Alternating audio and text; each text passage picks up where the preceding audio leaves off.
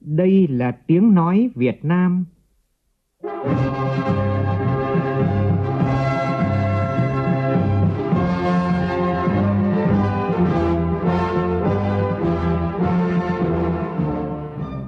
là tiếng nói Việt Nam, phát thanh từ Hà Nội, thủ đô nước Cộng hòa xã hội chủ nghĩa Việt Nam.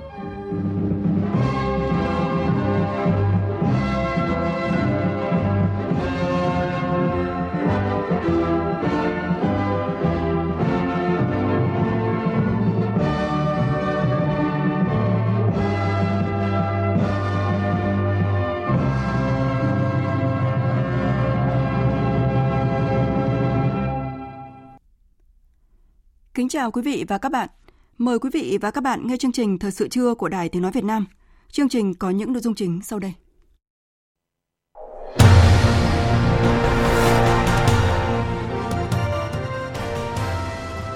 Khai mạc khóa họp thứ 76 Đại hội đồng Liên Hợp Quốc với chủ đề Cùng vững tin và tự cường, hướng tới phục hồi sau Covid-19, tái thiết bền vững, bảo vệ hành tinh, thúc đẩy quyền con người và cải tổ Liên Hợp Quốc –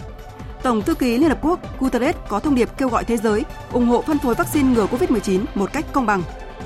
Chủ tịch nước Nguyễn Xuân Phúc dự khai mạc phiên thảo luận chung cấp cao khoa họp thứ 76 và tiếp xúc song phương với nhiều lãnh đạo tổ chức quốc tế tại New York, Hoa Kỳ. Thủ tướng Phạm Minh Chính dự lễ khai giảng năm học mới tại Học viện Quốc phòng.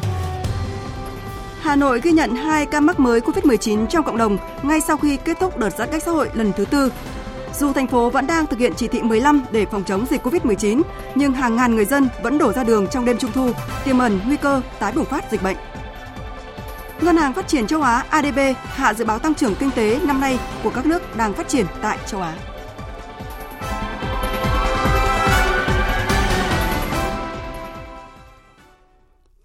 Bây giờ là nội dung chi tiết. Thưa quý vị và các bạn, đêm qua theo giờ Việt Nam, tức sáng qua theo giờ New York, tại trụ sở Liên Hợp Quốc ở thành phố New York, Hoa Kỳ. Phiên thảo luận chung cấp cao khoa học thứ 76 Đại hội đồng Liên Hợp Quốc khai mạc với chủ đề Cùng vững tin và tự cường hướng tới phục hồi sau COVID-19, tái thiết bền vững, bảo vệ hành tinh, thúc đẩy quyền con người và cải tổ Liên Hợp Quốc.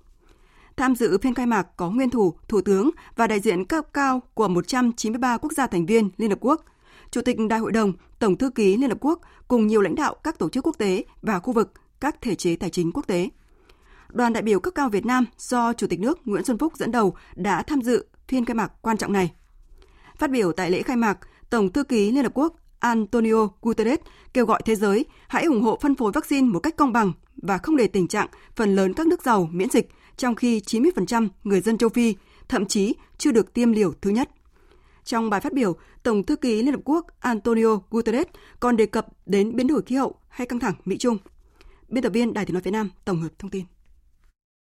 Cảnh báo về một cuộc chiến tranh lạnh mới có thể xảy ra, Tổng thư ký Liên Hợp Quốc Antonio Guterres kêu gọi Trung Quốc và Mỹ cải thiện mối quan hệ trước khi vấn đề giữa hai cường quốc có thể ảnh hưởng sâu rộng đến toàn cầu.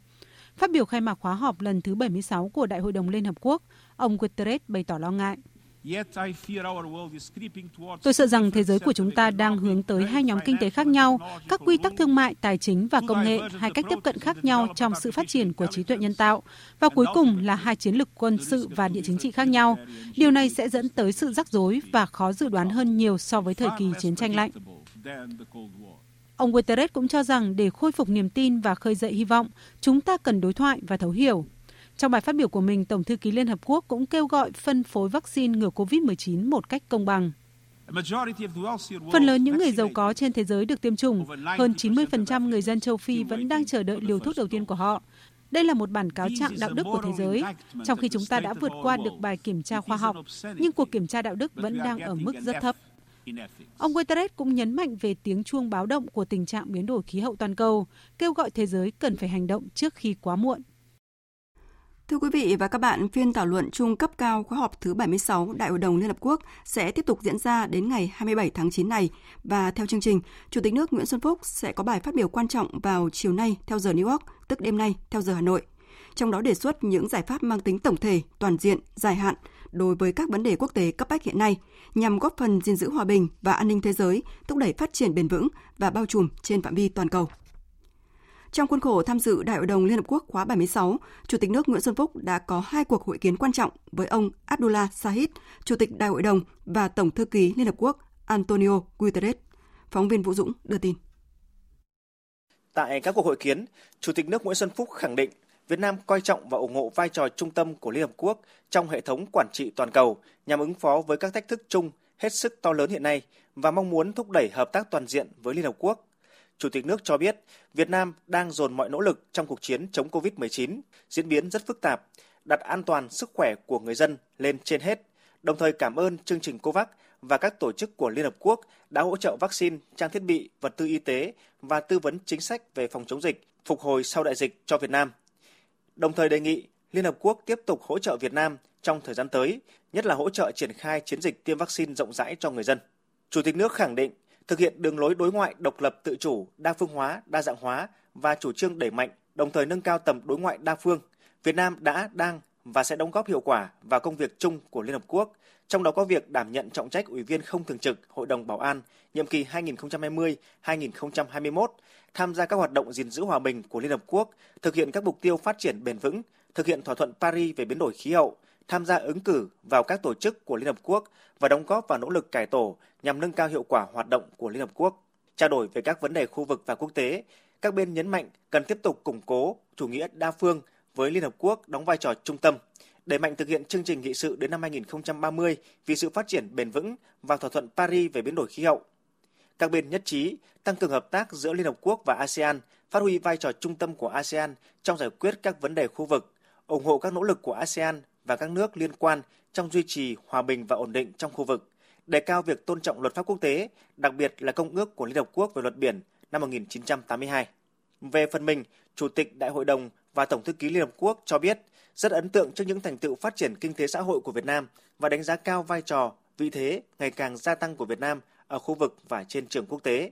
Đề cao những đóng góp tích cực, có trách nhiệm và hiệu quả của Việt Nam đối với công việc chung của Liên Hợp Quốc, nhất là trên cương vị Ủy viên không thường trực Hội đồng Bảo an, cũng như trong việc tham gia lực lượng gìn giữ hòa bình Liên Hợp Quốc, thực hiện các mục tiêu phát triển bền vững và các mục tiêu về khí hậu. Chia sẻ những khó khăn mà Việt Nam đang phải đương đầu trước làn sóng dịch bệnh COVID-19 do biến thể Delta, Tổng thư ký Liên Hợp Quốc khẳng định Liên Hợp Quốc sẽ tiếp tục quan tâm hỗ trợ Việt Nam ứng phó với đại dịch, đồng thời luôn sát cánh đồng hành và hỗ trợ Việt Nam trong phục hồi và phát triển kinh tế xã hội sau đại dịch. Tổng thư ký cũng bày tỏ mong muốn Việt Nam tiếp tục đóng góp vào nỗ lực ứng phó biến đổi khí hậu, nhất là nâng mức cam kết giảm phát thải khí nhà kính hướng tới hội nghị COP26 vào tháng 11 năm nay tại Glasgow. Trong ngày hoạt động đầu tiên tại New York, Hoa Kỳ, chiều qua theo giờ địa phương, tức đêm qua theo giờ Hà Nội, Chủ tịch nước Nguyễn Xuân Phúc đã có một số cuộc gặp với lãnh đạo cấp cao các nước và Chủ tịch Ngân hàng Thế giới. Phóng viên Vũ Dũng tiếp tục thông tin. Tại cuộc gặp Tổng thống Hàn Quốc Moon Jae-in, Tổng thống Hàn Quốc mong muốn thúc đẩy hơn nữa quan hệ đối tác chiến lược với Việt Nam, phấn đấu đạt kim ngạch thương mại hai chiều 100 tỷ đô la Mỹ vào năm 2023, đẩy mạnh hợp tác trong các lĩnh vực kinh tế số, sinh phẩm, tài chính. Trong bối cảnh đại dịch COVID-19, Tổng thống Moon Jae-in tuyên bố chính phủ Hàn Quốc quyết định hỗ trợ Việt Nam hơn 1 triệu liều vaccine và sẽ chuyển cho Việt Nam vào giữa tháng 10 tới. Cảm ơn Hàn Quốc đã hỗ trợ vaccine cho Việt Nam. Chủ tịch nước Nguyễn Xuân Phúc cho rằng hai nước cần sớm khắc phục dịch bệnh để đưa mối quan hệ đối tác hợp tác chiến lược hiện nay phát triển sâu rộng toàn diện hơn nữa trong thời gian tới, nhất là năm 2022 là dịp kỷ niệm 30 năm thiết lập quan hệ ngoại giao. Chủ tịch nước đề nghị Hàn Quốc tiếp tục tăng quy mô và số dự án đầu tư vào Việt Nam, đồng thời chuyển giao công nghệ cho Việt Nam và tiếp tục tạo điều kiện thuận lợi để doanh nghiệp Hàn Quốc đầu tư vào Việt Nam. Tại cuộc gặp với ngài Michael Martin, Thủ tướng Ireland, nước chủ tịch luân phiên của Hội đồng Bảo an Liên Hợp Quốc tháng 9 năm 2021, hai nhà lãnh đạo đã bày tỏ vui mừng khi ngay cả trong bối cảnh đại dịch COVID-19, kinh mạch thương mại hai chiều năm ngoái vẫn đạt 4,2 tỷ đô la Mỹ. Nhân dịp kỷ niệm 25 năm thiết lập quan hệ ngoại giao, Chủ tịch nước đề nghị sau khi kiểm soát tốt dịch bệnh, hai bên sớm nối lại việc trao đổi đoàn và tiếp xúc các cấp, thúc đẩy hợp tác trong các lĩnh vực. Chủ tịch nước Nguyễn Xuân Phúc mong Thủ tướng Ireland quan tâm thúc đẩy Quốc hội Ireland sớm phê chuẩn Hiệp định Bảo hộ Đầu tư Việt Nam-EU, tiếp tục duy trì ODA cho Việt Nam trong thời gian tới. Chủ tịch nước đề nghị Ireland hỗ trợ Việt Nam tiếp cận nguồn cung vaccine, xem xét cung cấp các thiết bị y tế như máy thở, bộ kit xét nghiệm cho Việt Nam. Nhân dịp này, Chủ tịch nước Nguyễn Xuân Phúc cảm ơn sự phối hợp của Ireland tại Hội đồng Bảo an Liên Hợp Quốc trong thời gian vừa qua. Tại cuộc gặp Tổng thống Slovenia Boru Pahor, vui mừng nhận thấy quan hệ song phương thời gian vừa qua phát triển tích cực, Tổng thống Slovenia bày tỏ mong muốn đặt Việt Nam ở vị trí cao hơn trong chính sách đối ngoại. Chủ tịch nước Nguyễn Xuân Phúc đề nghị hai bên sớm tổ chức kỳ họp lần thứ ba Ủy ban Liên Chính phủ về hợp tác kinh tế, thương mại và khoa học kỹ thuật, kể cả với hình thức trực tuyến để thảo luận các hướng hợp tác có tiềm năng như máy móc cơ khí, tự động hóa, logistics, chế biến thực phẩm, cảng biển. Hai nhà lãnh đạo cũng trao đổi về hợp tác chuyển giao công nghệ sản xuất thuốc điều trị COVID-19 cho Việt Nam và việc hai bên sớm nghiên cứu đàm phán để công nhận lẫn nhau hộ chiếu, chứng chỉ tiêm chủng vaccine phòng COVID-19, tạo điều kiện cho công dân hai nước xuất nhập cảnh khi các đường bay mở trở lại. Chủ tịch nước cho biết Việt Nam đặc biệt quan tâm đến việc hợp tác chặt chẽ với EU trong phát triển nghề cá và khai thác thủy hải sản bền vững, đồng thời đề nghị Slovenia trên cương vị chủ tịch luân phiên của Hội đồng EU ủng hộ và thúc đẩy sớm gỡ bỏ cảnh báo thẻ vàng IUU của EU đối với hàng thủy hải sản của Việt Nam. Quan điểm nhất quán của Việt Nam là thúc đẩy khai thác thủy sản có trách nhiệm và bền vững, phù hợp với các quy định của luật pháp quốc tế. Tại cuộc gặp bên lề Đại hội đồng Liên Hợp Quốc khóa 76, Chủ tịch nước Nguyễn Xuân Phúc và Tổng thống Cộng hòa Dominica Luis Abinader bày tỏ vui mừng khi lãnh đạo hai nước ở cách xa nhau về địa lý lại có dịp gặp gỡ trực tiếp trong bối cảnh dịch bệnh COVID-19. Chủ tịch nước đánh giá cao và ủng hộ việc Cộng hòa Dominica mong muốn sớm mở đại sứ quán tại Hà Nội và đã giao ngay cho Bộ Ngoại giao trao đổi với Bộ Ngoại giao Cộng hòa Dominica sớm thực hiện kế hoạch này. Đây là biện pháp thiết thực để thúc đẩy hợp tác song phương. Cũng trong ngày 21 tháng 9 theo giờ địa phương, tại New York, Chủ tịch nước Nguyễn Xuân Phúc cũng đã có một loạt các cuộc gặp với nguyên thủ lãnh đạo cấp cao các nước Thái Lan, Bangladesh, Sri Lanka, Latvia, Thụy Điển, Guyana, Lesotho, Costa Rica, Colombia, Uruguay trao đổi nhiều biện pháp thiết thực để đẩy mạnh phát triển quan hệ với các nước hiệu quả và đi vào chiều sâu. Lãnh đạo các nước đánh giá cao việc Việt Nam đảm nhận cương vị ủy viên không thường trực Hội đồng Bảo an Liên Hợp Quốc và đã có những tham gia đóng góp hiệu quả thiết thực vào công việc chung của thế giới, thể hiện trách nhiệm, vai trò, vị thế ngày càng cao của Việt Nam trên trường quốc tế. Chủ tịch nước và lãnh đạo các nước khẳng định hòa bình, ổn định, an ninh, an toàn hàng hải và hàng không ở Biển Đông là quan tâm chung nhấn mạnh các tranh chấp cần được giải quyết bằng các biện pháp hòa bình và phù hợp với luật pháp quốc tế. Cũng tại New York, Chủ tịch nước Nguyễn Xuân Phúc đã có cuộc trao đổi với đặc phái viên của Tổng thống Hoa Kỳ John Kerry về biến đổi khí hậu. Vui mừng khi gặp lại và đánh giá cao ông John Kerry là người bạn thân thiết của nhân dân Việt Nam, có nhiều đóng góp cho quan hệ Việt Nam-Hoa Kỳ trong nhiều thập kỷ qua. Chủ tịch nước chia sẻ những kết quả hai nước đã đạt được sau 25 năm thiết lập quan hệ ngoại giao và khẳng định Việt Nam luôn coi trọng quan hệ với Hoa Kỳ. Chủ tịch nước đánh giá cao những sáng kiến của chính quyền Tổng thống Biden thúc đẩy nỗ lực chung toàn cầu nhằm ứng phó với biến đổi khí hậu, đồng thời cho rằng các quốc gia cần chung tay hỗ trợ lẫn nhau để vượt qua thách thức này. Chủ tịch nước đề nghị hai nước đẩy mạnh hợp tác trong phát triển năng lượng tái tạo, nâng cao khả năng thích ứng với biến đổi khí hậu và quản lý tài nguyên nước xuyên biên giới thông qua các cơ chế song phương và đa phương. Việt Nam cam kết mạnh mẽ ứng phó với biến đổi khí hậu. Đặc phái viên John Kerry bày tỏ vui mừng được gặp lại Chủ tịch nước Nguyễn Xuân Phúc, khẳng định Hoa Kỳ tiếp tục coi trọng quan hệ đối tác toàn diện với Việt Nam. Ông nhấn mạnh quyết tâm và nỗ lực của Hoa Kỳ để thực hiện cam kết về ứng phó với biến đổi khí hậu, đồng thời tái khẳng định Hoa Kỳ sẽ tiếp tục tăng cường hợp tác và hỗ trợ các nước đang phát triển, trong đó có Việt Nam, ứng phó với vấn đề toàn cầu này.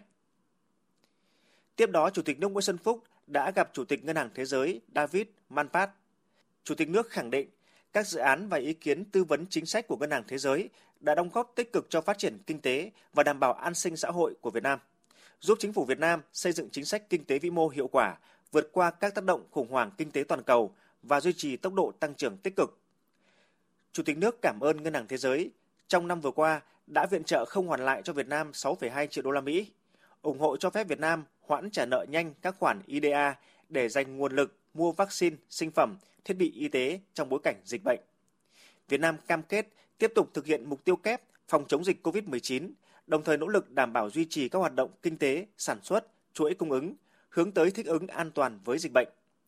Chủ tịch nước đề nghị Ngân hàng Thế giới tiếp tục tư vấn chính sách phục hồi kinh tế cho Việt Nam trong bối cảnh dịch bệnh, tiếp tục hỗ trợ Việt Nam được ưu tiên tiếp cận các nguồn vaccine và duy trì tốc độ tăng trưởng, chuyển giao công nghệ sản xuất vaccine tại Việt Nam. Chủ tịch Ngân hàng Thế giới ấn tượng trước những nỗ lực của chính phủ Việt Nam trong phòng chống dịch COVID-19 cũng như phục hồi kinh tế, đồng thời cảm ơn chính phủ Việt Nam đã phối hợp chặt chẽ với Ngân hàng Thế giới trong thời gian vừa qua. Ngân hàng Thế giới sẽ tiếp tục đồng hành cùng Việt Nam trong công cuộc phòng chống COVID-19 và đẩy mạnh tư vấn chính sách giúp Việt Nam thực hiện thành công mục tiêu trở thành quốc gia phát triển có thu nhập cao vào năm 2045. Cũng nhân dịp dự phiên thảo luận trung cấp cao Đại hội đồng Liên Hợp Quốc khóa 76 tại New York, Chủ tịch nước Nguyễn Xuân Phúc đã tiếp bạn bè Hoa Kỳ do bà Merlin Ladner, điều phối viên của Tổ chức Vận động Cứu trợ Nạn nhân chất độc da cam Việt Nam tại Hoa Kỳ làm trưởng đoàn và tiếp các bạn bè cánh tả Hoa Kỳ. Thời sự VOV, nhanh, tin cậy, hấp dẫn. Sáng nay tại Hà Nội, Thủ tướng Phạm Minh Chính dự lễ khai giảng năm học mới của Học viện Quốc phòng thuộc Bộ Quốc phòng. Cùng dự buổi lễ có Đại tướng Phan Văn Giang, Ủy viên Bộ Chính trị, Bộ trưởng Bộ Quốc phòng. Phóng viên Vũ Khuyên đưa tin. Tại buổi lễ, Thượng tướng Phó Giáo sư Tiến sĩ Trần Việt Khoa, Giám đốc Học viện Quốc phòng cho biết, năm học 2021-2022 là năm đầu tiên thực hiện nghị quyết đại hội lần thứ 13 của Đảng, nghị quyết đại hội Đảng Bộ Quân đội lần thứ 11 và các chủ trương đường lối chính sách lớn của Đảng, Quốc hội, của Chính phủ nhiệm kỳ năm 2021-2026. Học viện Quốc phòng quyết tâm đi đầu trong việc thực hiện chủ trương, chất lượng đào tạo của nhà trường là khả năng sẵn sàng chiến đấu của đơn vị. Học viện tập trung nghiên cứu chất lượng toàn diện công tác huấn luyện, đào tạo, nghiên cứu khoa học, tập trung đổi mới mạnh mẽ hơn nữa phương pháp giảng dạy phù hợp với xu thế giáo dục đào tạo hiện đại, gắn lý luận với thực tiễn, thực hiện nghiêm các quy định quy chế trong học tập, kiểm tra đánh giá kết quả, quyết liệt thực hiện ba thực chất, kiên quyết chống tiêu cực, bệnh thành tích trong giảng dạy, học tập và công tác hưởng ứng lời kêu gọi của Tổng Bí thư, phong trào thi đua đặc biệt của Thủ tướng Chính phủ và của Quân ủy Trung ương, Thủ trưởng Bộ Quốc phòng phát động, toàn học viện chung sức đồng lòng thi đua phòng chống và chiến thắng đại dịch COVID-19. Thay mặt lãnh đạo Đảng, Nhà nước, Thủ tướng Chính phủ Phạm Minh Chính biểu dương kết quả mà Học viện Quốc phòng đã đạt được trong thời gian vừa qua và nhấn mạnh với vị trí, vai trò là học viện lớn của quốc gia, trung tâm đào tạo tướng lĩnh, sĩ quan cao cấp của quân đội để hoàn thành tốt nhiệm vụ được giao, Thủ tướng lưu ý, năm học 2021-2022, học viện cần chủ động nắm chắc và dự báo kiểm soát tốt tình hình với diễn biến của dịch bệnh. Đặc biệt, phải quán triệt thực hiện tốt lời kêu gọi của Tổng Bí thư Nguyễn Phú Trọng – Chúng ta đã cố gắng rồi, càng cố gắng hơn nữa, đã đoàn kết rồi, đoàn kết hơn nữa, đã quyết tâm, càng quyết tâm cao hơn nữa. Học viện cần tạo đột phá trong đổi mới căn bản toàn diện giáo dục và đào tạo, phát triển nguồn nhân lực chất lượng cao, thu hút và trọng dụng nhân tài xây dựng triển khai kế hoạch huấn luyện, đào tạo linh hoạt thích ứng với mọi diễn biến của tình hình dịch bệnh để hoàn thành chương trình của từng đối tượng và bảo đảm chất lượng huấn luyện đào tạo, đối với mỗi học viên, xác định rõ mục tiêu yêu cầu của khóa học, nhận rõ niềm vinh dự, tự hào và trách nhiệm khi được tham gia học tập, nghiên cứu, rèn luyện tại Học viện Quốc phòng. Học viên thì phải luôn tự hào là được học tập và rèn luyện tại học viện hàng đầu của quân đội nhân dân Việt Nam anh hùng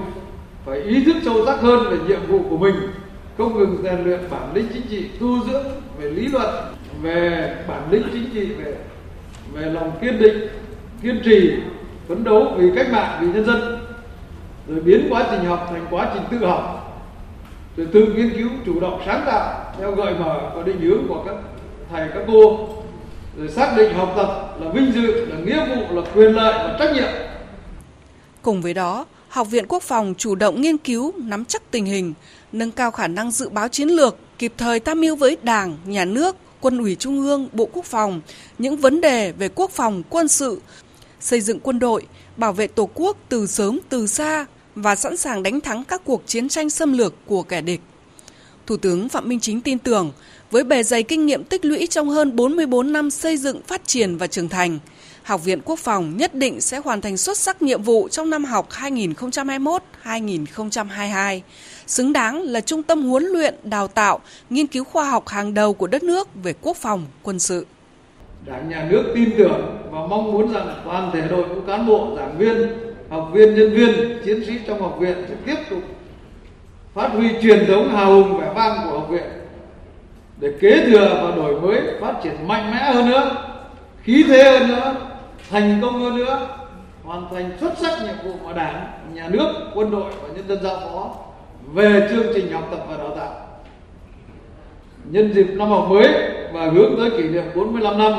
ngày truyền thống học viện thay mặt lãnh đạo đảng nhà nước xin chúc toàn thể cán bộ, giảng viên, học viên, nhân viên, chiến sĩ học viện quốc phòng dồi dào sức khỏe, hạnh phúc, thành công trong cuộc sống và trong công tác. Tiếp tục chương trình phiên họp thứ ba, sáng nay tại nhà Quốc hội, Ủy ban Thường vụ Quốc hội xem xét 4 kế hoạch chi tiết và đề cương giám sát chuyên đề. Phóng viên Lại Hoa phản ánh. Theo kế hoạch, nội dung giám sát việc thực hiện chính sách pháp luật về công tác quy hoạch kể từ khi luật quy hoạch có hiệu lực thi hành, tập trung đối tượng giám sát là chính phủ, các bộ, kế hoạch đầu tư, tài nguyên và môi trường, xây dựng, giao thông vận tải, công thương, nông nghiệp và phát triển nông thôn.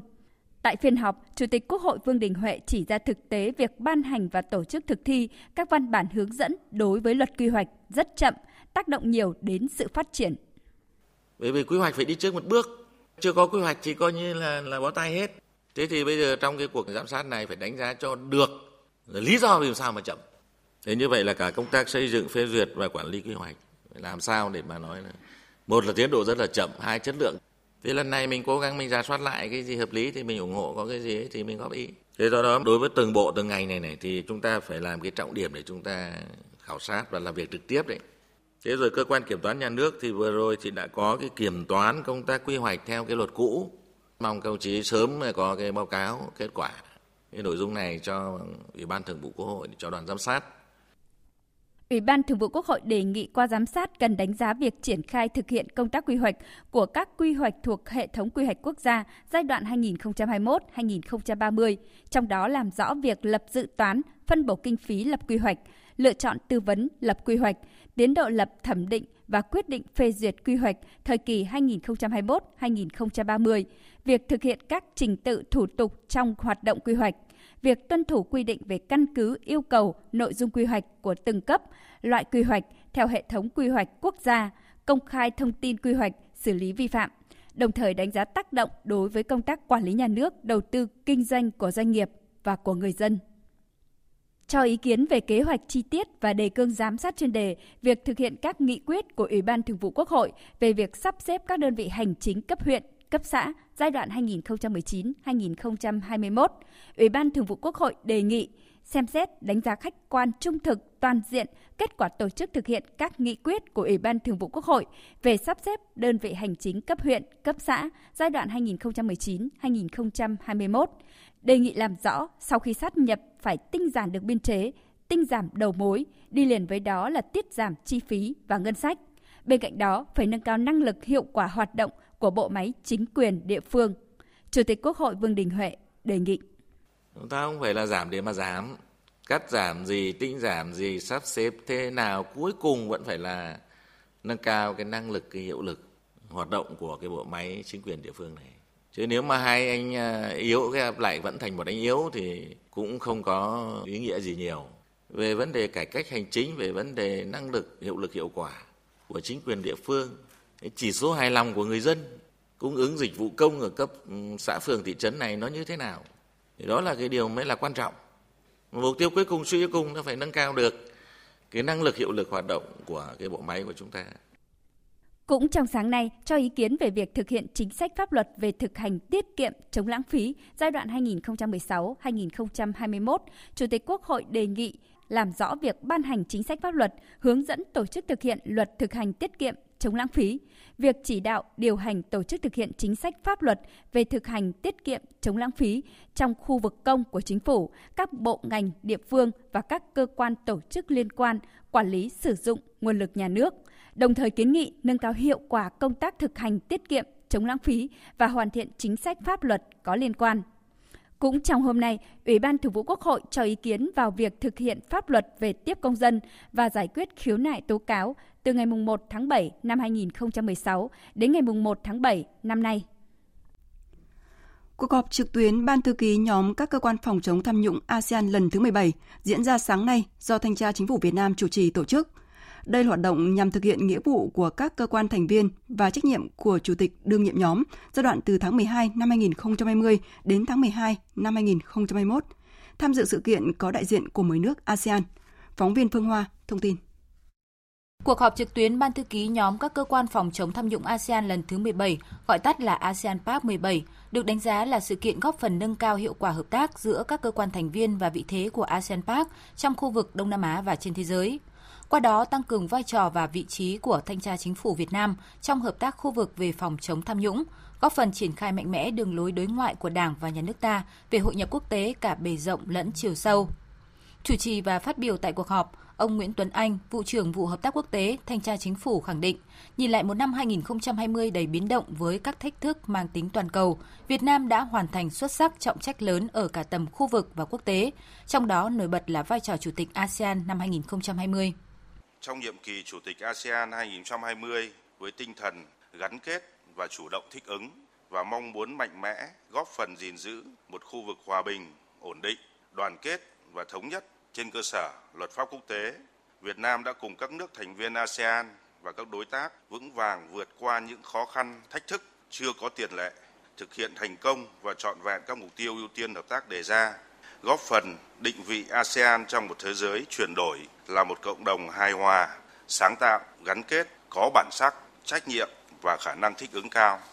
Cũng trong năm qua, với sự giúp đỡ quý báu của Chủ tịch tiền nhiệm ASEAN Park là Ủy ban chống tham nhũng quốc gia Thái Lan, cùng sự tham gia rất tích cực, chủ động và có trách nhiệm của tất cả các cơ quan thành viên của nhóm, Thanh tra Chính phủ Việt Nam đã chủ trì và đăng cai thành công hội nghị ASEAN Park lần thứ 16 với nhiều kết quả đáng ghi nhận.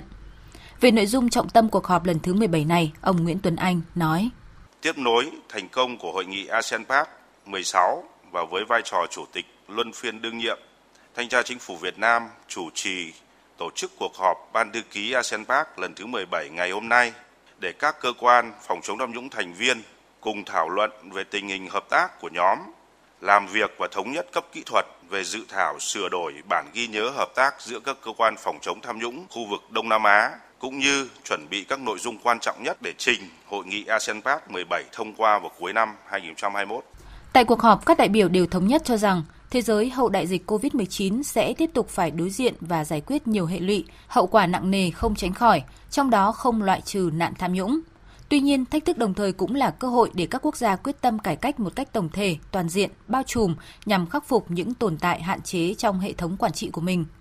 Từ thực tế này, các đại biểu bày tỏ tin tưởng rằng với sự gắn kết, chủ động thích ứng và hợp tác chặt chẽ, cộng đồng nhóm các cơ quan phòng chống tham nhũng ASEAN, ASEAN Park sẽ ngày càng lớn mạnh, đóng góp thực chất và có hiệu quả, cùng chính phủ các quốc gia nhanh chóng kiểm soát và đẩy lùi đại dịch COVID-19, chuẩn bị cho quá trình mở cửa trở lại, từng bước phục hồi kinh tế và vững chắc bước vào giai đoạn bình thường mới. Thưa quý vị, sau cuộc họp Ban thư ký nhóm các cơ quan phòng chống tham nhũng ASEAN lần thứ 17, chiều nay, Thanh tra Chính phủ Việt Nam tiếp tục chủ trì hội thảo tập huấn trực tuyến với chủ đề Kiểm soát tài sản thu nhập của người có chức vụ quyền hạn, lý luận và thực tiễn. Sáng nay, Hội đồng Nhân dân thành phố Hà Nội khai mạc kỳ họp thứ hai bằng hình thức trực tiếp kết hợp với trực tuyến tại 54 điểm cầu. Diễn ra trong bối cảnh dịch bệnh COVID-19, nhiều nội dung liên quan đến công tác phòng chống dịch bệnh đã được báo cáo tại kỳ họp. Ủy viên Bộ Chính trị, Bí thư Thành ủy Hà Nội Đinh Tiến Dũng tham dự phiên họp. Phóng viên Nguyên Nhung thông tin. Mặc dù diễn biến dịch bệnh phức tạp, nhưng an sinh xã hội 8 tháng đầu năm của thành phố Hà Nội được đảm bảo. Thành phố đã bố trí tổng kinh phí 883 tỷ đồng hỗ trợ cho những người có hoàn cảnh khó khăn do dịch COVID-19 trên địa bàn. Tổng sản phẩm trên địa bàn GRDP quý 2 đạt 6,61%, cao hơn 1,44% so với quý trước. 8 tháng đầu năm thu ngân sách đạt gần 70% dự toán, tăng hơn 10% so với cùng kỳ năm trước. Sản xuất công nghiệp tăng 6,3%. Tuy nhiên, bên cạnh đó, một số chỉ số quan trọng giảm so với cùng kỳ. Đó là xuất nhập khẩu hàng hóa 8 tháng đầu năm đạt gần 9.800 triệu đô la Mỹ, giảm 5,2%. Thu hút vốn đầu tư nước ngoài đạt trên 841 triệu đô la Mỹ, giảm đáng kể so với gần 1,67 tỷ đô la Mỹ cùng kỳ năm ngoái. Phát biểu tại kỳ họp, Bí thư Thành ủy Hà Nội Đinh Tiến Dũng cho biết, đến nay thành phố đã cơ bản hoàn thành đợt 1 xét nghiệm diện rộng, tiêm vaccine cho toàn bộ người dân từ đủ 18 tuổi trở lên. Nhấn mạnh, kỳ họp cần thảo luận về những kết quả đạt được và chưa được trong việc phòng chống dịch bệnh COVID-19, tiếp tục quán triệt tinh thần chống dịch như chống giặc. Đồng thời nhấn mạnh cần tiếp tục tạo mọi điều kiện để thúc đẩy phát triển kinh tế xã hội. Đẩy mạnh cải cách thủ tục hành chính, tạo mọi điều kiện thuận lợi cho doanh nghiệp, cho nhân dân thực hiện các thủ tục hành chính, nhất là trong bối cảnh dịch bệnh COVID-19. Tiếp tục rà soát, đơn giản hóa các thủ tục hành chính, khắc phục sự trồng chéo, tháo gỡ các nút thắt, điểm nghẽn, thúc đẩy cải cách, đổi mới, cải thiện môi trường đầu tư kinh doanh, thu hút các nguồn lực đầu tư phát triển, thực hiện ngay các nhiệm vụ giải pháp thuộc thẩm quyền, kịp thời báo cáo các cấp những vấn đề vượt thẩm quyền để khai thông nguồn lực cho sản xuất kinh doanh và thúc đẩy đầu tư phát triển. Thực hiện khẩn trương kịp thời những cơ chế chính sách của trung ương, của thành phố về việc hỗ trợ doanh nghiệp thúc đẩy sản xuất kinh doanh, hỗ trợ người dân và doanh nghiệp, hỗ trợ hộ kinh doanh gặp khó khăn do đại dịch Covid-19. Trình bày báo cáo, ông Hà Minh Hải, Phó Chủ tịch Ủy ban nhân dân thành phố Hà Nội cho thấy dự báo tình hình dịch bệnh COVID-19 vẫn diễn biến phức tạp, thành phố hiện đang giao các ngành tập trung phân tích, tham mưu kế hoạch phục hồi và xây dựng kịch bản tăng trưởng kinh tế. Căn cứ theo lộ trình chuyển trạng thái trong tình hình mới, thực hiện các giải pháp đồng bộ tiếp tục đổi mới mô hình tăng trưởng, cơ cấu lại kinh tế thủ đô dựa trên ứng dụng khoa học công nghệ và đổi mới sáng tạo, tiếp tục phát huy các thành tựu của cuộc cách mạng công nghiệp lần thứ tư, tạo thuận lợi tối đa cho sản xuất kinh doanh gắn với triển khai các giải pháp cải thiện môi trường đầu tư kinh doanh, tập trung tháo gỡ khó khăn cho doanh nghiệp, trong đó tập trung triển khai có hiệu quả nghị quyết 105 của chính phủ về hỗ trợ doanh nghiệp, hợp tác xã, hộ kinh doanh trong bối cảnh dịch bệnh COVID-19. Triển khai đồng bộ các giải pháp để doanh nghiệp, hộ kinh doanh tiếp cận nguồn vốn, thực hiện miễn giảm thuế, phí, các chính sách hỗ trợ người lao động, hỗ trợ doanh nghiệp, hộ kinh doanh tổ chức lại sản xuất. Kỳ họp này, Hội đồng Nhân dân thành phố sẽ xem xét thông qua chính sách hỗ trợ học phí cho trẻ mầm non và học sinh phổ thông của thành phố trong bối cảnh năm học 2021-2022 diễn ra trong tình trạng dịch bệnh phức tạp. Đồng thời, hai nội dung được người dân thành phố quan tâm cũng được đưa ra xem xét, đó là việc cải tạo chung cư cũ xuống cấp và việc đầu tư tuyến đường vành đai 4 vùng thủ đô.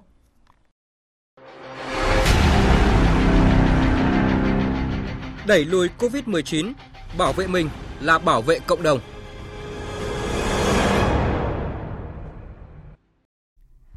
Thưa quý vị và các bạn, trên địa bàn thành phố Phủ Lý, tỉnh Hà Nam vừa xuất hiện một số chùm ca bệnh COVID-19 tại một số xã, phường và doanh nghiệp.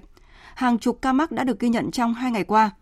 Trước tình hình dịch bệnh đang diễn biến phức tạp và có nguy cơ lan rộng, Ủy ban nhân dân thành phố Phủ Lý đã thiết lập các chốt kiểm soát từ 6 giờ sáng nay để phục vụ lấy mẫu xét nghiệm tại các phường Minh Khai, Liêm Chính, Thanh Châu, Trần Hưng Đạo, Hai Bà Trưng. Đồng thời quyết định dừng hoạt động của chợ tạm tại khu vực phường Hai Bà Trưng và phường Trần Hưng Đạo. Người dân trong khu vực kiểm soát hạn chế đi lại và không ra ngoài trong trường hợp không thực sự cần thiết để thành phố Phủ Lý tập trung triển khai lấy mẫu xét nghiệm sàng lọc COVID-19 theo kế hoạch. Còn tại Hà Nội, theo thông tin cập nhật từ quận Hà Đông, trên địa bàn vừa ghi nhận 2 ca mắc COVID-19 trong cộng đồng tại tổ 8, phường Kiến Hưng. Thưa quý vị, hôm qua là ngày đầu tiên thành phố Hà Nội chuyển thực hiện giãn cách xã hội từ chỉ thị 16 sang chỉ thị số 15. Dù thành phố đang thực hiện chỉ thị 15 để phòng chống dịch COVID-19, thế nhưng hàng ngàn người dân vẫn ùn ùn đổ ra đường trong đêm trung thu, khiến nguy cơ lây nhiễm dịch bệnh là rất cao khi mà dịch bệnh COVID-19 vẫn đang diễn biến hết sức phức tạp. Phản ánh của phóng viên Đài Tiếng Nói Việt Nam. Trái ngược với vẻ điều hưu của vài ngày trước, trên con phố Hàng Mã đã trở nên đông đúc. Người người nhà nhà, trẻ nhỏ đổ về đây vui chơi, mua sắm, chụp ảnh. Tại các ngã tư Đồng Xuân, Hàng Mã, Hàng Chiếu, bỗng sôi động. Các cháu nghỉ học cũng lâu rồi thì ở trong nhà cũng phải đến 4 tháng rồi. Cả ngày học tập nó căng thẳng vất vả cũng gần đây. Cho nên dẫn cháu đi ra đây chỉ đi một vòng thôi. Sau giãn cách thì chỉ có cho cháu đi chơi sẽ hưởng cái không khí Tết Trung Thu thôi nhưng mà tất nhiên là vẫn phải thực hiện cái giãn cách cũng chỉ tranh thủ cho cháu ra ngoài một chút cho nó thoáng. Lực lượng chức năng lập hai chốt kiểm soát người tới mua các mặt hàng trung thu trên phố Hàng Mã, quận Hoàn Kiếm nhằm đảm bảo công tác phòng chống dịch COVID-19. Tuy nhiên, nhiều người vẫn dừng xe mua hàng, khiến ngã tư Hàng Mã, Hàng Lược trở nên tắc nghẽn. Thưa quý vị và các bạn, trong khi cả hệ thống chính trị đang căng mình chống dịch, các cấp các ngành vào cuộc quyết liệt khẩn trương thì vẫn còn những cá nhân vi phạm quy định phòng chống dịch của chính quyền thành phố Hà Nội. Hơn lúc nào hết, tinh thần trách nhiệm, sự tự giác của mỗi người dân phải đặt lên hàng đầu, được coi là lá chắn thép trong phòng chống dịch bệnh, góp phần phòng ngừa và đẩy lùi dịch bệnh. Và câu chuyện về ý thức của một bộ phận người dân thủ đô ngay lập tức đã trở thành đề tài nóng trên khắp các trang báo và diễn đàn mạng xã hội ngay trong sáng ngày hôm nay. Để có thêm những góc nhìn về câu chuyện này, chúng tôi đã kết nối với bà Bùi Thị An, nguyên đại biểu Quốc hội khóa 13. À, xin chào và cảm ơn bà Bùi Thị An đã nhận lời tham gia chương trình ạ. À, là một công dân thủ đô thì à, bà nghĩ sao khi mà nhìn thấy hàng nghìn người dân đổ về các tuyến phố trung tâm của thủ đô Hà Nội trong đêm qua và ngay trong cái tối đầu tiên mà Hà Nội nới lỏng giãn cách chuyển từ chỉ thị 16 sang chỉ thị 15 ạ? Chúng ta đã được cái chỉ đạo tức là chúng ta nới lỏng nhưng chúng ta vẫn phải kiểm soát. Mọi người đổ xô ra đường quá nhiều và quá đông và chính cái đấy lại là nguy cơ cho thể lây lan bệnh dịch. Cái này thì phải nói rằng là cái này chủ trương của thành phố chỉ đạo thì đúng rồi, dạ nới lỏng giãn cách khoanh vùng chặt nhưng mà phải kiểm soát để an toàn, phải có cái phản ứng nhanh, nhạy và để làm thế nào đây để giảm ngay, để giảm bớt cái mật độ dân cư tập trung đông đúc như thế. Vâng, có thể nói rằng là qua ba đợt dịch thì câu chuyện ý thức, trách nhiệm công dân được nhắc đến nhiều. Nhưng mà qua cái sự việc xảy ra vào đêm qua thì à, bà Bùi Thị An nghĩ sao về cái sự vi phạm quy định phòng chống dịch của người dân? Bởi à, trong cái chỉ thị 22 được ban hành vào ngày 20 tháng 9 thì à, thành phố Hà Nội chỉ nới lỏng giãn cách từ chỉ thị 16 sang thực hiện chỉ thị 15 chứ không phải là nới lỏng hoàn toàn ạ phải khẳng định tức là cái giai đoạn vừa rồi trong hai tháng mà Hà Nội chúng ta kiềm chế được sự bùng nổ của dịch Covid-19 phải nói đấy tôi cho đấy là một cái thắng lợi. Ở một cái thủ đô, một cái trung tâm người đông như vậy là một cái chỗ mà cũng rất nhiều cái đầu mối để gọi là giao lưu, giao thông các thứ mà thế mà cuối cùng kiềm chế được để không bùng nổ thì tôi phải nói đấy là một mà là một cái kết quả rất là tốt, phải nói đấy là một khẳng định cái sự là cái sự chỉ đạo của thành phố cũng như sự cố gắng, sự sự có ý thức của người dân. Đây là ý thứ nhất. Tuy nhiên là thành phố và tất cả mọi người đều thấy rằng cái chuyện, cái nguy cơ của dịch bệnh nó lây lan vẫn còn rất lớn. Bởi chúng ta vẫn còn những ca trong cộng đồng mà. Cái hậu quả của dịch bệnh, nếu tới đây chúng ta mà chủ quan lơ là, không kiểm soát tốt thì tôi nghĩ nó sẽ ảnh hưởng rất lớn đến cái chuyện là phát triển kinh tế. Mà nếu kinh tế không phát triển thì sẽ ảnh hưởng đến an sinh xã hội, mà nó còn nhiều cái những hậu quả khác. Cho nên cái việc mà nới lỏng nhưng mà vẫn phải kiểm soát an toàn cái dịch bệnh ấy thì tôi cho là cái đấy vẫn phải lúc nào cũng phải để mục đặt cái mục cái tiêu cao nhất trong giai đoạn hiện nay đối với tất cả đối kể cả các cơ quan các tổ chức các cấp lãnh đạo cũng như từng người dân một. Nếu như không ý thức được việc này thì tôi cho là nó chúng ta sẽ có thể nhận những cái hậu quả không tốt. Vâng, như thông tin mà chúng tôi vừa cập nhật thì à, sáng nay Hà Nội vẫn ghi nhận hai ca mắc mới trong cộng đồng. Hà Nội vẫn chưa thể an toàn tuyệt đối trước đại dịch COVID-19 và lực lượng tuyến đầu đang hy sinh rất lớn. Những cái đánh đổi về kinh tế, những thành quả chống dịch trong suốt 2 tháng qua có thể sẽ đổ sông đổ biển nếu như mà dịch COVID-19 bùng phát trở lại. Và trong thông điệp mới nhất được Thủ tướng Chính phủ nhấn mạnh nguyên tắc phòng chống dịch đó là 5K cộng vaccine, cộng công nghệ và cộng ý thức của người dân. À, thưa bà Bùi Thị An ạ, nếu mỗi người dân vẫn còn thiếu ý thức thì có lẽ sẽ phải rất lâu để chúng ta mới có thể trở lại cuộc sống bình thường mới. Bà nghĩ như thế nào về điều này ạ?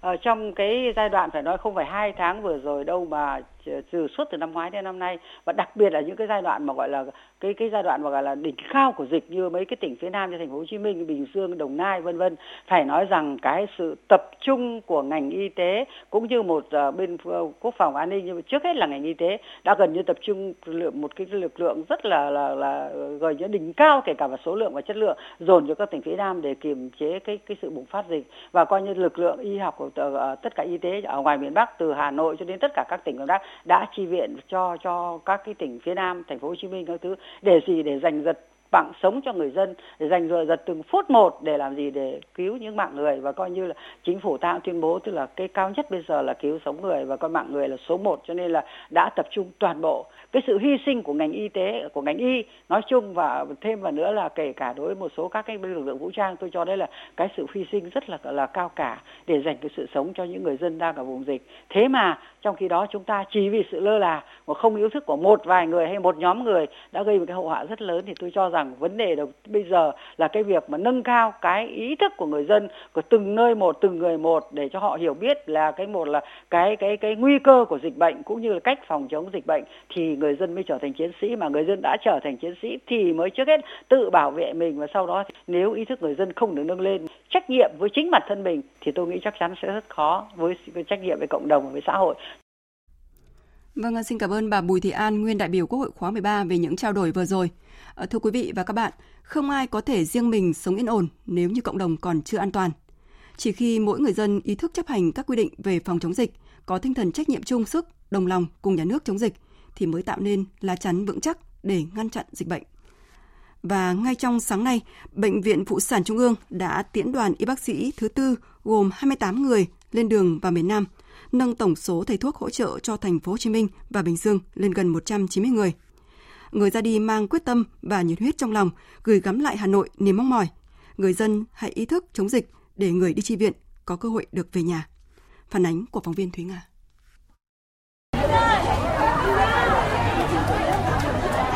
Đây là lần thứ tư những thầy thuốc Bệnh viện Phụ sản Trung ương lên đường chi viện cho miền Nam ruột thịt Xong, tiếng cười lẫn nước mắt của cả người lên đường, người ở lại đã hòa lẫn trong buổi sáng mùa thu Hà Nội.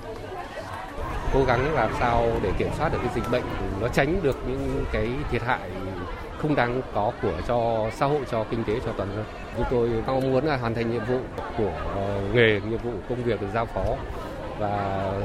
hy vọng sớm dịch bệnh đẩy lùi chúng tôi về đoàn tụ với gia đình. Không ngại vất vả và cũng không ngại khó khăn, muốn góp sức cùng chiến đấu trong đợt dịch này. Lo cho các bạn là các bạn làm sao để các bạn ấy được giữ được sức khỏe và bình an thôi. Ngày cập nhật thông tin của các bạn để động viên các bạn kịp thời, yên tâm các bạn ấy chống dịch. Mong được hết dịch để bình yên để mọi người được ờ, về gặp mặt với nhau và để trở lại công việc bình thường. Thật sự là ở chúng tôi rất là thương. Mong là dịch bệnh lui để các bạn về.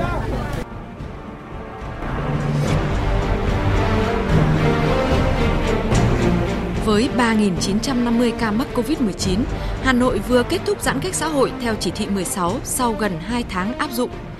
Tuy số ca mắc những ngày gần đây đã giảm, nhưng các chuyên gia dịch tễ khẳng định với biến chủng Delta, các mầm bệnh có nguy cơ lây lan sẽ tạo cơn lốc bùng phát mạnh trong cộng đồng nếu người dân lơ là chống dịch. Theo tính toán của ngành y tế, với một ca mắc mang biến chủng Delta trong biển người, chỉ qua chu kỳ 2 ngày, số ca lây nhiễm có thể lên tới 300 đến 500 người và từ con số này chúng ta có thể tự tính toán ra số ca mắc trong những ngày nối tiếp.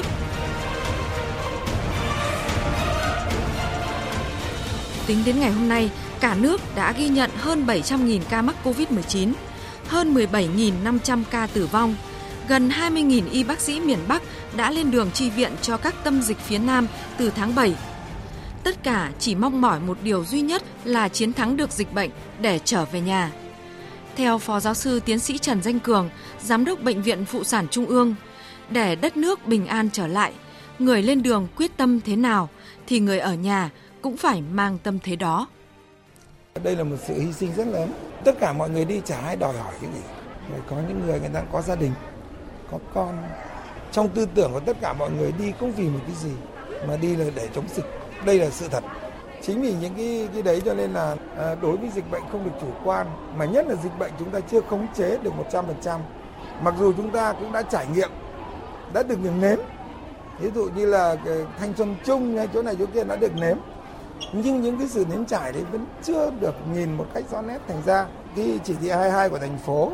mới ra buổi sáng 6 giờ thì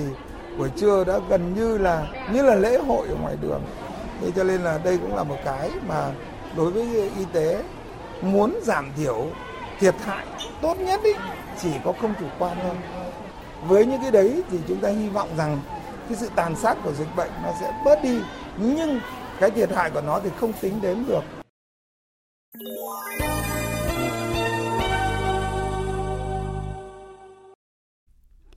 Mời quý vị và các bạn nghe tiếp phần tin.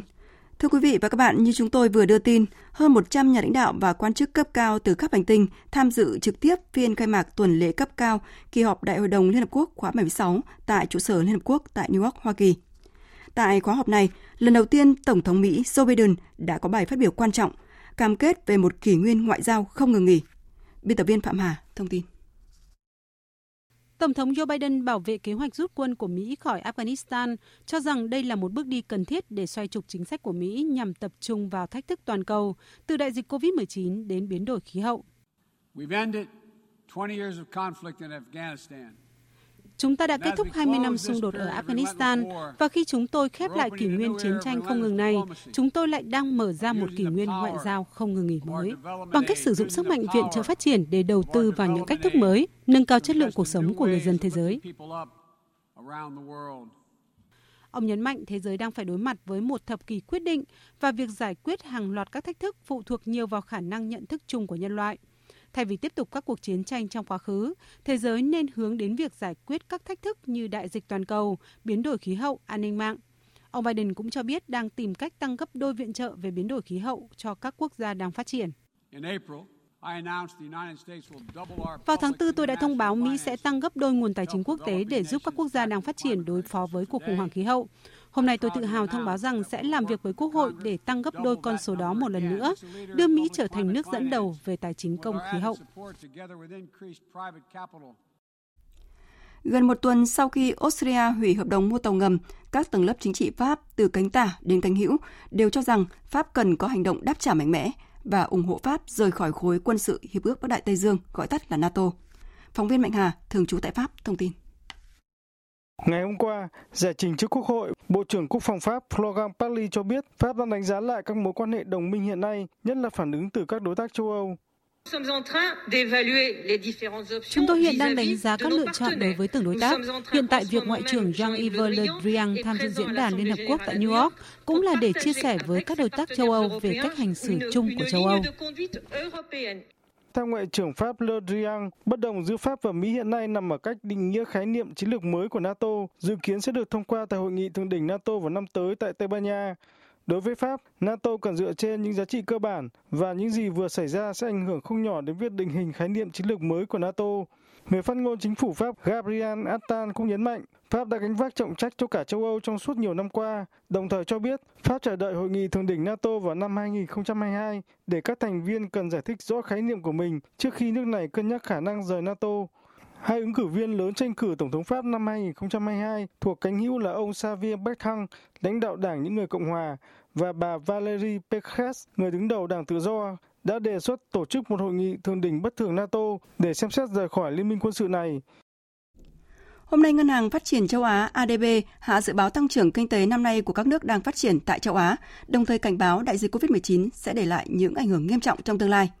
Trong báo cáo triển vọng kinh tế khu vực mới công bố, Ngân hàng Phát triển châu Á ADB dự báo tăng trưởng của các nền kinh tế đang phát triển tại khu vực năm nay là 7,1%, giảm 0,2 điểm phần trăm so với dự báo đưa ra hồi tháng 4. ADB cũng nhận định triển vọng phục hồi kinh tế tại khu vực vẫn chưa chắc chắn. Vừa rồi là một số thông tin thời sự quốc tế. Chương trình Thời sự trưa của Đài Tiếng Nói Việt Nam sẽ tiếp tục với trang tin đầu tư tài chính và chuyên mục thể thao. Trang tin đầu tư tài chính quý vị và các bạn, giá vàng trong nước sáng nay tiếp tục được điều chỉnh tăng trong bối cảnh trên thị trường thế giới, nhà đầu tư cũng đang tìm đến vàng như một kênh trú ẩn an toàn. Lúc hơn 11 giờ trưa nay, giá vàng miếng SJC của công ty vàng bạc đá quý Sài Gòn niêm yết ở mức mua vào là 56 triệu 500 nghìn đồng một lượng và bán ra là 57 triệu 150 nghìn đồng một lượng, tăng 50 nghìn đồng một lượng so với giá mở cửa sáng qua. Trên thị trường tiền tệ, tỷ giá trung tâm được Ngân hàng Nhà nước công bố áp dụng hôm nay là 23.132 đồng đổi 1 đô la Mỹ, giảm 2 đồng so với hôm qua. Tại các ngân hàng thương mại, giá đô la Mỹ sáng nay cũng được điều chỉnh giảm. Tuy nhiên, lúc hơn 11 giờ trưa nay, Vietcombank niêm yết mua vào ở mức 22.660 đồng và bán ra 22.860 đồng 1 đô la Mỹ, tăng nhẹ so với đầu giờ sáng qua. Kho bạc nhà nước sẽ phối hợp với Sở giao dịch chứng khoán Hà Nội thí điểm tổ chức triển khai đấu thầu trái phiếu chính phủ theo phương thức đa giá. Giải pháp này giúp nâng cao hiệu quả huy động vốn trong nước và phát triển thị trường trái phiếu chính phủ trong thời gian tới. Dự kiến phiên đấu thầu đa giá đầu tiên sẽ thực hiện vào đầu tháng 10 năm nay đối với trái phiếu chính phủ kỳ hạn 5 năm. Về diễn biến giao dịch trên thị trường chứng khoán, sau phiên giảm hơn 10 điểm hôm qua, thị trường đã hồi trở lại trong sáng nay với sắc xanh tăng điểm chiếm ưu thế, đặc biệt là nhóm cổ phiếu thị trường như FLC đồng loạt nổi sóng. Kết thúc phiên giao dịch sáng nay, VN Index đạt 1.344,3 điểm, tăng hơn 4 điểm so với chốt phiên hôm qua. Tổng giá trị giao dịch đạt hơn 11.100 tỷ đồng. Chỉ số HNX Index đạt 361,1 điểm, tăng hơn 2 điểm, còn Upcom Index là 97,15 điểm. Đầu tư tài chính biến cơ hội thành hiện thực. Đầu tư tài chính biến cơ hội thành hiện thực. Thưa quý vị và các bạn, lợi nhuận dòng 6 tháng đầu năm nay, ngành ngân hàng tăng trưởng ấn tượng từ mức nền thấp của 6 tháng đầu năm 2020. Tuy nhiên, lợi nhuận của ngành được dự báo giảm trong nửa sau của năm nay. Vậy khuyến nghị nào cho nhà đầu tư với nhóm cổ phiếu ngân hàng? Quý vị và các bạn cùng nghe gợi ý của một số chuyên gia về nội dung này. Công ty chứng khoán VN Direct kỳ vọng ngân hàng nhà nước sẽ tiếp tục duy trì chính sách tiền tệ linh hoạt hiện hành cho đến năm 2022. Bà Nguyễn Đặng Bảo Ngọc, chuyên gia phân tích công ty chứng khoán VN Direct nhận định. Thêm một điểm nữa là hiện tại thì mình thấy là cái giá cổ phiếu của ngành ngân hàng đã giảm khoảng 15% so với thời điểm đỉnh của nó vào cuối tháng 6. cũng đã phần nào phản ánh rủi ro ảnh hưởng của dịch bệnh đối với cổ phiếu ngành. Vì vậy thì cân nhắc giữa rủi ro và lợi suất đầu tư thì việc điều chỉnh 15% này đã tạo cái điểm vào hợp lý đối với ngành ngân hàng. Về tiềm năng cổ phiếu ngân hàng trong trung hạn, tức là tính sang cả năm sau, bà Hoàng Việt Phương, Giám đốc Trung tâm Phân tích và Tư vấn Đầu tư, Công ty chứng khoán SSI nhìn nhận. Diễn biến của các cổ phiếu ngân hàng theo quan điểm của chúng tôi trong nửa cuối năm nay là sẽ có sự phân hóa và nhà đầu tư có thể tìm kiếm những cổ phiếu có cái mức khả năng duy trì tăng trưởng mạnh trong nửa cuối năm nay và có cái câu chuyện riêng chẳng hạn câu chuyện tăng vốn để làm cái nguồn động lực cho tăng trưởng trong dài hạn để lựa chọn cho không chỉ nửa cuối năm nay và cả các năm sau nữa. VN Direct cũng lạc quan một cách thận trọng về triển vọng trong năm 2022 vì tin rằng lãi suất thấp sẽ hỗ trợ cho tăng trưởng tiến dụng khi tiêu dùng trong nước dần hồi phục sau đại dịch. Cổ phiếu ngân hàng được chuyên gia VN Direct đặt nhiều chú ý là VCB, TCB và ACB.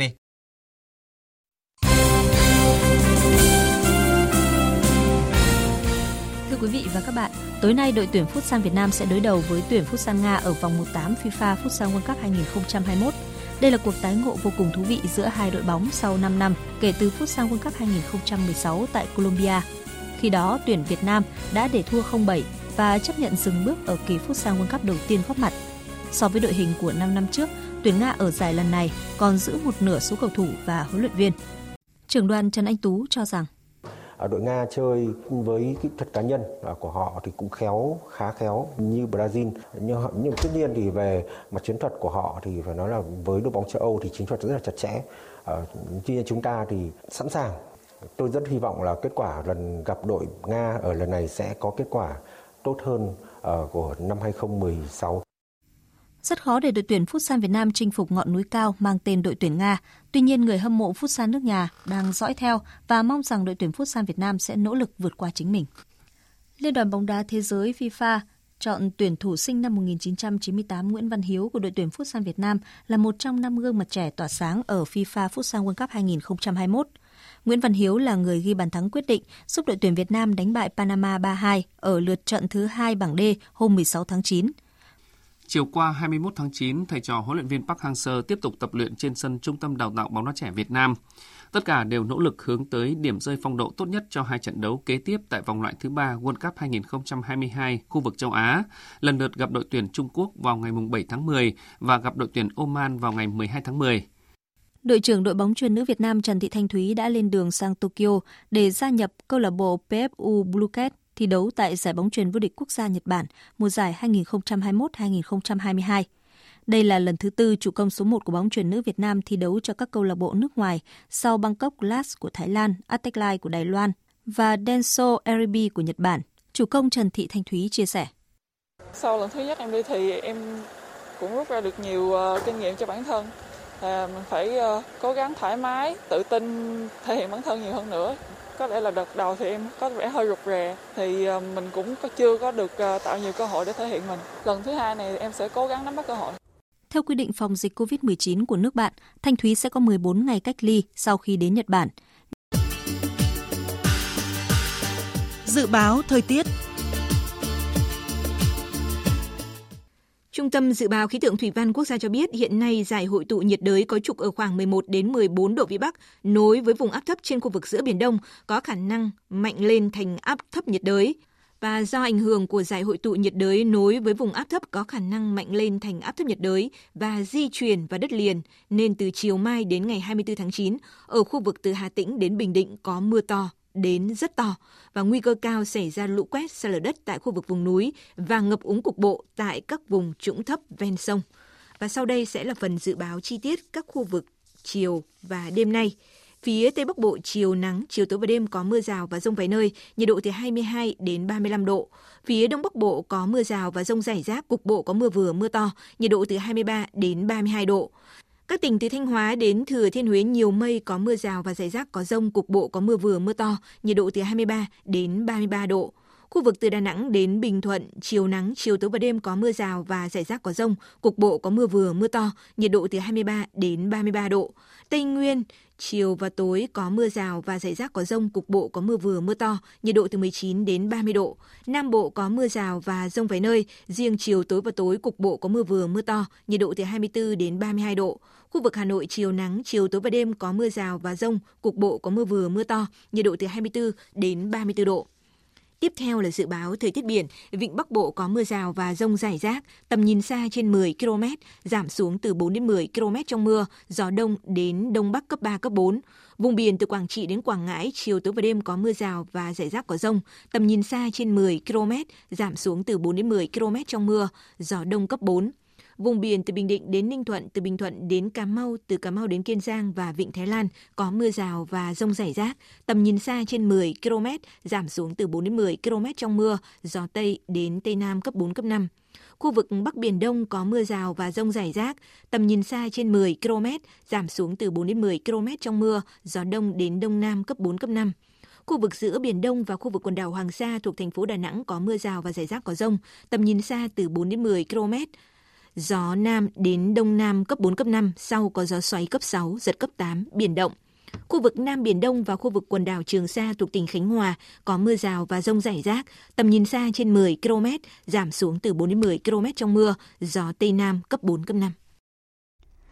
Vừa rồi là những thông tin dự báo thời tiết. Trước khi kết thúc chương trình, chúng tôi tóm lược những tin trình đã phát.